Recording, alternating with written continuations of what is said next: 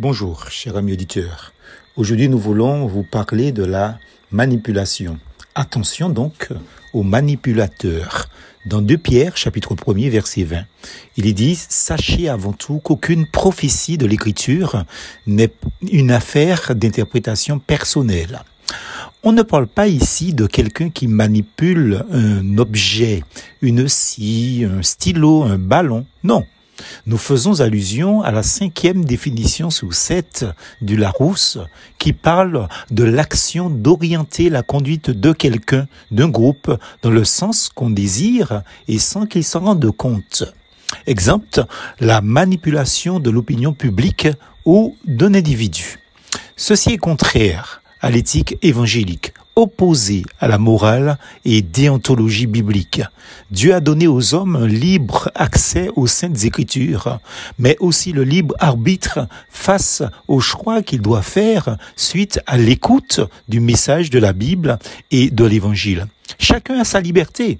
Il choisit librement son âme et conscience, disant oui j'adhère ou non je refuse. Ceci doit être une règle universelle partout où l'évangile est annoncé, en tout lieu où la Bible est diffusée, car c'est sur ce principe que repose la crédibilité de la foi chrétienne évangélique. Il paraît que c'est simple de manipuler quelqu'un, disent les manipulateurs. Prenons le domaine commercial. Ils expliquent que vous devez d'abord faire une offre ou une proposition insensée, c'est-à-dire un kilo de Christophine qui coûte 3,50 euros, vous proposez au client 6,50 euros le kilo. Ensuite, vous attendez que l'acquéreur fasse une offre plus sensée, selon lui. Il vous dira non, je l'achète, mais à 5 euros. Il partira heureux en pensant qu'il vous a abusé, mais en réalité, c'est vous qui l'avez manipulé, le poussant à proposer et ensuite à acheter 1,50€ plus cher le kilo de Christophine.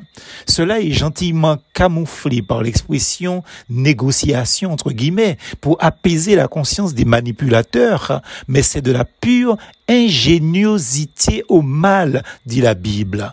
La limite est vite franchie dans la prédication de la parole de Dieu. Attention, cher ami auditeur ou manipulateur, le libre accès à la Bible n'est pas synonyme de droit d'utiliser les Saintes Écritures à notre convenance pour manipuler les gens.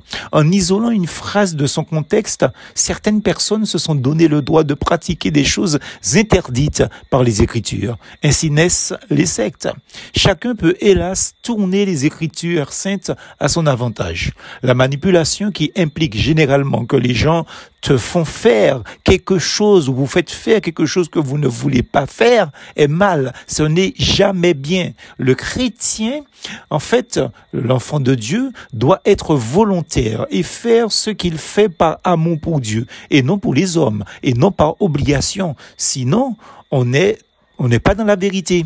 Alors comment ne pas y voir l'influence de celui que Jésus appelle le père du mensonge, c'est-à-dire le diable. Son but est de répandre un esprit d'erreur dans le monde pour détourner les hommes de Dieu. Écoutons Jésus, lui qui a pu affirmer qu'il est le chemin, la vérité et la vie, lui qui est venu nous enseigner la voie à suivre selon Dieu. Prenons garde, amis auditeurs, de ne pas utiliser la Bible pour vivre à notre guise, au péril de notre conscience et de la vérité, en assujettissant notre prochain dans un esclavage mental. N'oublions pas, si le Fils, c'est-à-dire Jésus, vous a franchi, vous serez réellement libre. C'est ça, être un enfant de Dieu, un homme, une femme libre. Plus force en Jésus.